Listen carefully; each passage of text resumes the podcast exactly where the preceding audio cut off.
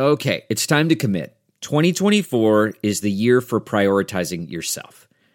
Begin your new smile journey with Byte, and you could start seeing results in just two to three weeks. Just order your at home impression kit today for only $14.95 at Byte.com. Byte clear liners are doctor directed and delivered to your door. Treatment costs thousands less than braces, plus, they offer financing options, accept eligible insurance, and you could pay with your HSA, FSA. Get 80% off your impression kit when you use code WONDERY at Byte.com. That's B-Y-T-E dot com. Start your confidence journey today with Byte. Today we're going to talk about what else but the election of Joe Biden. We'll touch on one final humiliation for Donald Trump in his campaign's efforts to litigate the results away in the courts.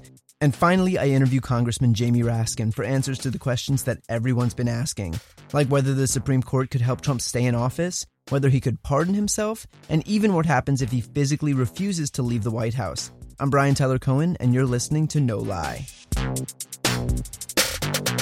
It's done. After four years of corruption, of incessant lies, of destroying our moral standing in the world, of the outright criminality, it's over. Joe Biden has won. He'll be the 46th president of the United States, and Donald Trump will leave office as a one term president. And there is a lot to celebrate, but I think the first thing to do is to thank those of you who volunteered, who donated, who phone banked and texted, who canvassed, who worked the polls and counted votes, who spoke to families and friends and coworkers and neighbors who didn't vote in the last election and got them to show up, who spoke to those who voted for Trump and got them to change their minds.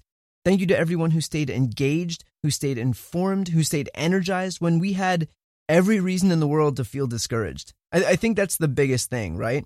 Every day we'd be faced with a barrage of news that was just incomprehensibly bad. We watched as kids got separated from their parents and put in cages. We watched trans Americans get expelled from serving in the military of the country that had just rejected them. We watched as they tried to take health care away from 20 million Americans, as they emboldened neo Nazis, coddled dictators, alienated our friends and allies, polluted the planet at its most vulnerable point, and let a pandemic rip through this country. To be confronted with that and yet still persevere, still fight, still stay engaged, still maintain hope, that is what made the difference. It'd have been easy to just turn it off and check out. Instead, we mobilized the biggest turnout in the history of this country, so thank you to everyone for making that happen. And as gratification here, Joe is wasting zero time. On Monday, he's setting up a coronavirus task force. That's um, this Monday, November 9th, more than two months before he takes office. So, if you were wondering what it would be like to have a president that actually takes this deadly contagion that's killed nearly a quarter of a million Americans seriously, this is what it looks like. The task force is going to be co chaired by former Surgeon General Vivek Murthy and former FDA Administrator David Kessler. And aside from those titles, there is also the fact that they are not Scott Atlas, which is, in my opinion, their top qualification. Aside from that, Biden's already indicated what his first executive orders are going to be. He will rejoin the Paris Climate Agreement, he'll reverse Trump's withdrawal from the World Health Organization, he'll repeal the ban on almost all travel from Muslim majority countries, and he'll reinstate DACA, the program that's allowed dreamers who were brought here into the U.S. illegally as children to remain in the country. And just like that, environmentalists can breathe a little easier. Just like that, people of different faiths can breathe a little easier. Dreamers can breathe a little easier. And those Americans desperate to contain this virus can breathe a little easier. Just like that, in one fell swoop, the lives of so many people will change. Now, as for Donald Trump, he has graciously called Joe Biden to concede the race. I'm sorry, I can't even finish that sentence. He's holed up in the White House tweeting desperately that he won the race and threatening to litigate this thing until hell freezes over. I, I, I wish I was kidding. He has taken to Twitter claiming that when you count only the legal votes, he won the race. His mouthpieces are out there repeating these desperate claims uh, that a slew of illegal ballots drove Biden's victory and that uh, Republican poll watchers were blocked from observing the obvious fraud that was occurring while, while ballots were being counted in places like Philadelphia. And that culminated into what I think might be the single most humiliating moment in the history of any campaign ever. And that is that Rudy Giuliani, along with uh, Pam Bondi and Corey Lewandowski, are, a real dream team of legal minds, decided to convene a press conference to challenge the legitimacy of the election. And so a press conference was called at the Four Seasons. But not just any Four Seasons, Four Seasons Total Landscaping. I guarantee you that one of the masterminds behind Trump's desperate legal Hail Mary thought he was setting up a press conference at a high end hotel and didn't realize what he actually did was set it up in the alley of a landscaping company located between a crematorium and an adult bookstore that hosts, quote, dildo madness sales. you could not have found a better metaphor for their legal strategy than this low rent, derelict alleyway. If, if this was a writer's room, the whole scene would get cut for being too on the nose. Oh, but it gets better because the race was literally called for Joe Biden during the press conference. And when Rudy asked which network called it, the reporter said all of them. And then this is the meltdown that followed. Because they don't decide the election. The call for Joe Biden isn't, is it? Who was it called by? All the, oh my goodness, all the networks. Wow. All the networks. We have to forget about the law. Judges don't count. All the networks, all the networks, all the networks thought Biden was going to win by 10%. Gee, what happened? Honestly, who could have guessed that being caught with his hands down his pants by Borat would be the second most embarrassing thing that's happened to Rudy lately? Now, in reality, the entire fraud story is obviously a sham. You know how you know that this whole issue of uh, of Republican observers supposedly being shut out of the counting process was bullshit? Because when the Trump folks went to court in Philadelphia about this very issue, the judge asked the campaign if representatives of the campaign were already observing the counting process, and the campaign quite literally said yes. And then the case was dismissed, meaning that the campaign's lawyers undermined their own public disinformation strategy. So that that's the whole ballgame. It it doesn't get any more open and shut than that. So so yeah, this this press conference was as blatant a sham as you could get. In a way, that dildo shop that they were next to ended up being the perfect metaphor here. Just a bunch of little dicked tools that really shouldn't be out in public.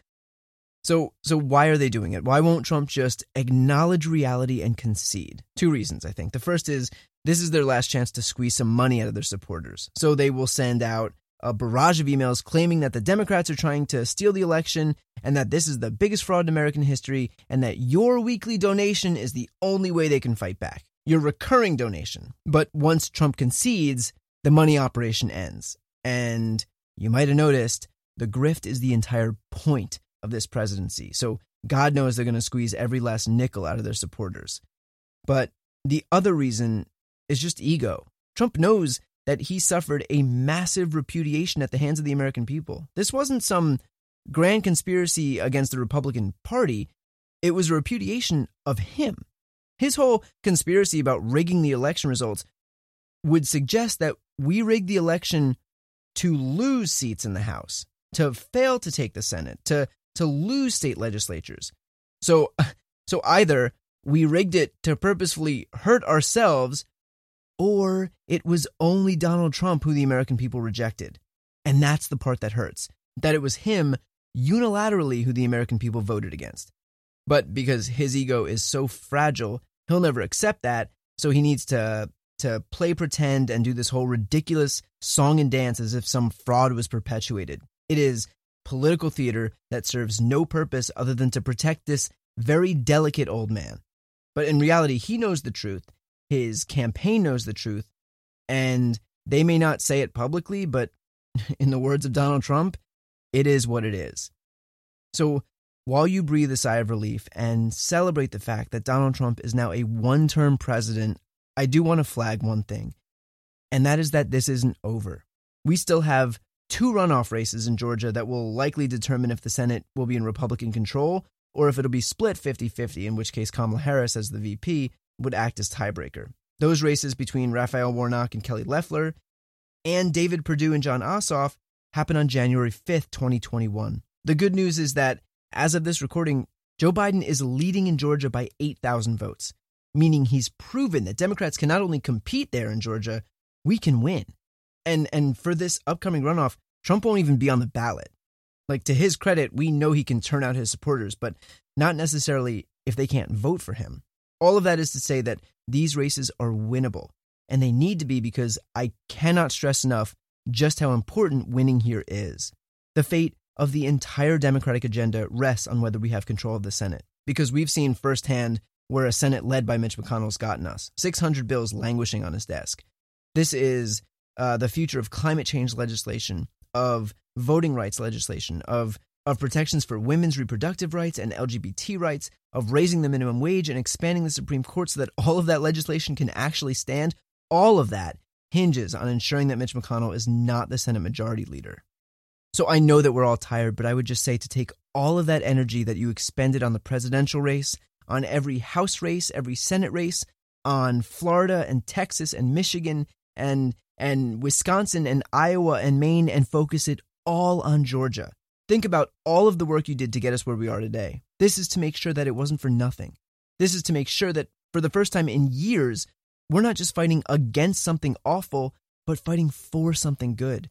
What happens in these races will shape this country for a generation. So support these candidates, Jon Ossoff and Raphael Warnock, along with Stacey Abrams and her organization Fair Fight and the New Georgia Project and Black Votes Matter and the Georgia Democratic Party. Be ready to help register new voters between now and December 7th, to volunteer and phone bank and knock on doors and do whatever is necessary because we are so close and we've worked so hard. So now let's bring it home. Next up is my interview with Congressman Jamie Raskin, where he answers all of our most burning questions from Trump using the Supreme Court to try and steal the election, to his ability to pardon his friends and even himself, and finally, what happens if he refuses to leave the White House. Okay, so today I'm joined by Congressman Jamie Raskin, who just won his race. So congratulations on your reelection. Thank you, Brian. So uh, you were you were the only person I wanted to speak to as a constitutional law professor, a former constitutional law professor, uh, because there are a lot of questions now that Joe Biden has has won his race. What levers Donald Trump has at his disposal? Because if there's one thing we know about the guy, it's that he's uh, not not into losing or uh, humility. So the first question I, I think is is the scariest, and that is can can you speak about this idea of faithless electors and whether electors can disregard the will of a state's voters? Ah, well, a faithless elector is one who d- d- votes uh, outside of the instruction of uh, the person they're pledged to vote for but and there have been cases of faithless electors, a, couple dozen over American history, but it's extremely unusual and it's extremely unlikely in this election because the candidates choose their own electors. In other words, in Maryland, the Democratic slate of electors has been chosen by the Democratic Party. It's been vetted by the Biden campaign, and the same has taken place with the Republicans and the Trump campaign. So uh, th- that's not a worry anybody should have. So is it basically that there is a slate of Democratic electors and a state of Republican electors, and once the state's citizens have cast their votes, only those people from the party that they've cast their votes for is able to actually choose the the person that they're you know selecting as president? When you go to vote uh, for Biden or Trump, you're actually voting for the electors that have been assigned to Trump or to Biden for your state. And so when Biden wins in Maryland, those electors will be certified as the winners okay. to participate in the electoral college when it meets on December the 14th. And then they will be, their votes will be sent to Washington and cast when we're in a joint session of Congress on January the 6th. So the faithless electors, uh, the many things you might worry about, is not something that should be high up on the list. Okay. Um, and it, that's that's good to know because we do have a bunch of you know Trump mouthpieces. I think we have Mark Levin on Fox News that's demanding that the, the legislatures basically disregard the will of the American people. Is is that along the same lines? Well, okay, that's a different problem. Okay, and and there, I mean, that would be a truly extraordinary thing to do. But we know that there are Republicans that have been kicking this around. What they would do is falsely cry chaos corruption and fraud in a particular state, say Pennsylvania or Georgia or Arizona or whatever it might be, and then get a Republican controlled legislature to overturn the popular result, essentially nullify the election and repeal the existing state election law. They would then quickly, hastily scramble to pass a new election law, and under that law, appoint presidential electors for Trump or split them between Trump and Biden. Uh, I mean, in other words, their goal here would either be to get Trump to win or to get some kind of 269 to 269 tie, throwing it into the House of Representatives for a contingent election. Right. And I know we had spoken last time, and you actually pointed out and, and taught me and a lot of people that um, it, it's when the election goes back to the House, it's not okay. Well, Democrats control the House. It's actually uh, the House with regard to state legislatures, and Republicans have a majority in those state legislatures. Um, if there were to be a contingent election in the House, we would not vote, you're right, one member, one vote, but we would vote one state, one vote, one state delegation. So the California delegation, those 53 people would have one vote for president, and the one person in Montana would have one vote for president. Right. So there are 50 votes entire in the House, and so that would that that would be the elect the new electoral terrain.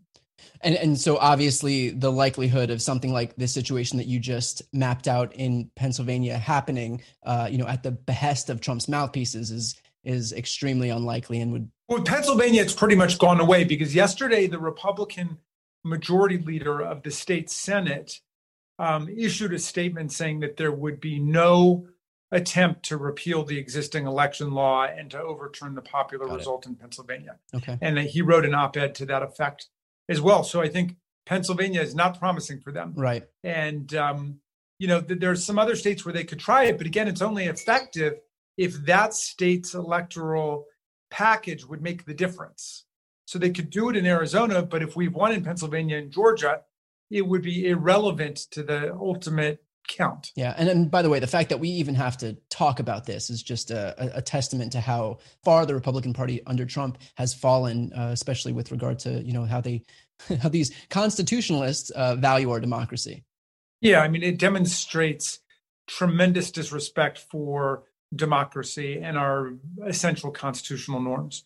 Um, but but we do we will have to replace the electoral college sooner rather than later because you know, essentially to more or less extent, every presidential election this century, beginning with 2000 in Bush versus Gore, all the way up through this one in 2020, has involved a lot of electoral college drama for no reason. Yeah. Um, you know, Biden's going to end up with somewhere between five and six million more votes than Trump. Why don't we just elect the president the way we elect the governor, yeah. senator, mayor, congressperson? Well, that's that's coming from someone who values uh, democracy, and I think we only have about half of those in Washington right now who are who are uh, on the same track as you.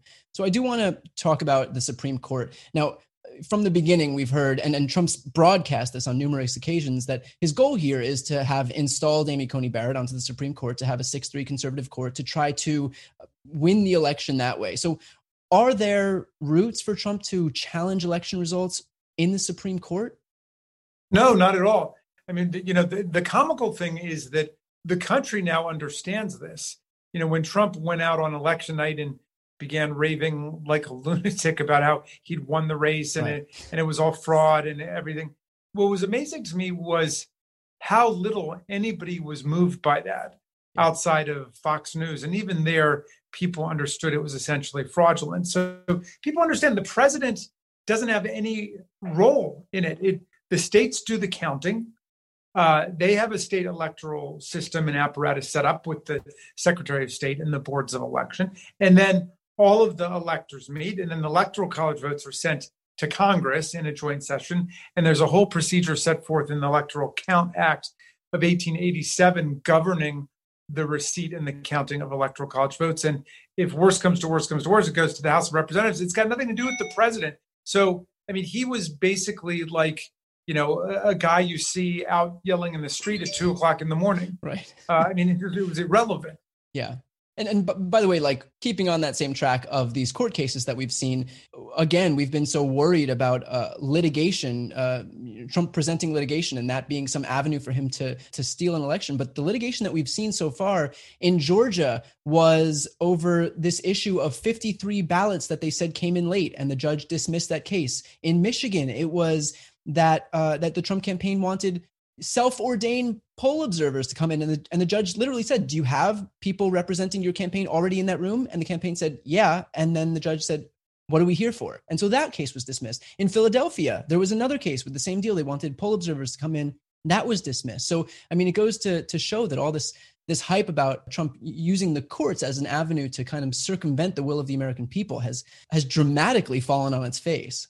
The complete incompetence of the trump team is what saves us from the malice and the evil of the Trump team because they clearly would like to bring it down. But rather than picking their shot the way that the clever Republican lawyers did in 2000 in Bush versus Gore and zeroing in on one intrinsically ambiguous thing, which is are the counties using the same standards? Which, of course, they're not. That's the basis of the whole system. But they exploited that, and then some pictures of holding people holding ballots up to the light right. to create the sense that something, you know, was going off. Um, in any event, if there was a problem, it should have contaminated the whole election. But they used it to say, well, you know, we'll leave well enough alone and just say no more counting going forward. That was phony in itself. But the Republican lawyers were clever then because they zeroed in on one thing what you got from Donald Trump and his people is just the kitchen sink. Right. In, you know, a bunch of states and a bunch of different weak claims. And so they just begin to undermine each other over and over. And at this point, uh, nobody's listening to them. Right. You know, he's the he's the president who cried fraud. Yeah.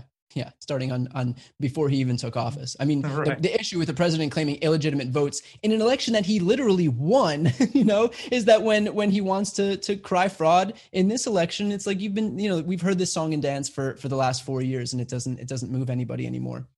I do want to talk about, and, and this is a question I get a lot. It's about the issue of pardons. So I want to clarify for Trump to issue pardons, doesn't someone need to have been charged with something first? Um, that's legally ambiguous. So whether or not you could just give a, a, blanket pardon going forward, we don't have a case on that. Let's say somebody like Louis DeJoy, for example, he hasn't been charged with anything, but there's clearly legal exposure given everything that's going on. So without Louis DeJoy having been indicted with it, maybe without an investigation having even been opened, yes, would it be possible for Trump to preemptively protect him? Well, when you ask whether it's possible for Trump to do something, you know the answer to that. Trump will do whatever he wants. So he right. will certainly write out a piece of paper that says he pardons Louis DeJoy presently and forever hereafter yeah. for anything he might have done. Hereby. That's a federal offense. Right. And everybody knows it doesn't work for state criminal prosecution. The question is whether a pro a prospective pardon for offenses that have not been charged yet would be a get out of jail free card going in. I mean, the standard understanding is absolutely not, because then that essentially tells somebody you can commit whatever crimes you want. Right. But we just, I mean, it's so extreme. We don't have a case on that. Okay. An- another question that I get a lot is on a self pardon. So would, would Trump be able to pardon himself? So if if investigations are ongoing, would would a self pardon? I mean, it's along the same lines as what you just said, but w- could that preclude him from facing accountability? So yeah, again, there's nothing to you know keep him from printing out a piece of paper where he says, "I hereby pardon myself for any crimes charged or as yet uncharged committed as president uh, within the federal system." Um, with you know, there's obviously a, there's been a there's a scholarly dispute about that, and there's been recently a, a partisan dispute about it. The, the Democrats say, because we had a hearing about this in the Judiciary Committee, that it's absolutely absurd. You can't pardon uh, yourself, that defeats the whole idea of what a pardon is. And it's not happened, and it should not be recognized. Uh, the Republicans are essentially advancing the idea that there is no limitation on the pardon power. We know that that's not right. I mean, for one thing, there's a limitation on the ability of the president to pardon people in the state system, but there's also the idea that the president could not go on eBay and say, "I'm I'm um, passing out pardons for $100,000 a pop. That would be bribery. And so not only could it be prosecuted for that, I think that any pardon issued in that fashion would be considered null and void. Mm-hmm. Okay. I do want to speak about the Senate. Now, uh, as far as we know, and as of this recording, it looks like the Senate, even if we aren't able to take the races in Alaska and North Carolina, that we still have the opportunity to take two seats in Georgia. And obviously, Georgia in recount territory now. But that Senate race, those two Senate races, Jon Ossoff and Reverend Warnock, are going to a runoff on January 5th. Now, if we don't take the Senate, what legislatively would be off the table? Almost everything. And so, what are we able to accomplish well, I mean, I think that there's been enough heat put on Mitch McConnell um, that we will get another relief package. It's going to be like pulling teeth to make it meaningful for the American people and to get the states and the counties and the schools the aid that they need to get unemployed people the aid that they need and we want to make it retroactive and you know go back to all of these months that people haven't been earning anything so we're going to have a huge debate on our public philosophy, but there are a number of special interest giveaways and grab bags that I know he's interested in. So we're going to deal with that. But look, remember, McConnell was the guy who said when President Obama was being sworn in, his major goal was to prevent Obama from making anything happen, right. from allowing anything to happen. And then um, under Trump, he was very willing to do nothing right. uh, other than sit there and pack the courts with hundreds of Trump judges. Right.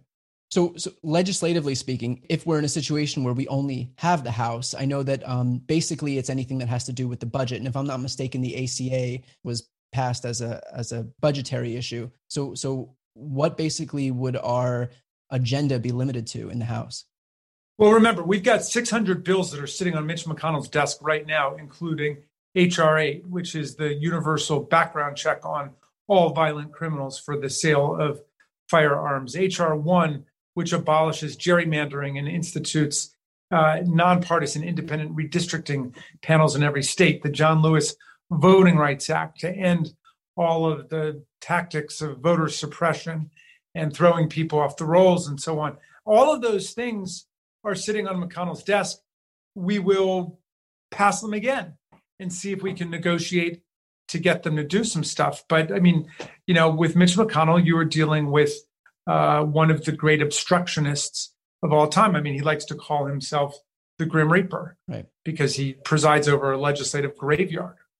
Yeah, um, and I, I think that should just go to underscore the importance as we approach these these runoffs in Georgia just how important it is you know from everything from climate change legislation to voting rights legislation HR1 to to make uh, election day a holiday to stop these voter suppression efforts and and uh, and stop foreign interference all the way to you know making sure that we protect uh, healthcare in this country to to protect a woman's right to choose what she does with her own body. So all of that stuff is on the line. So you know that just kind of underscores just how important uh, uh, these Senate races in in January really are.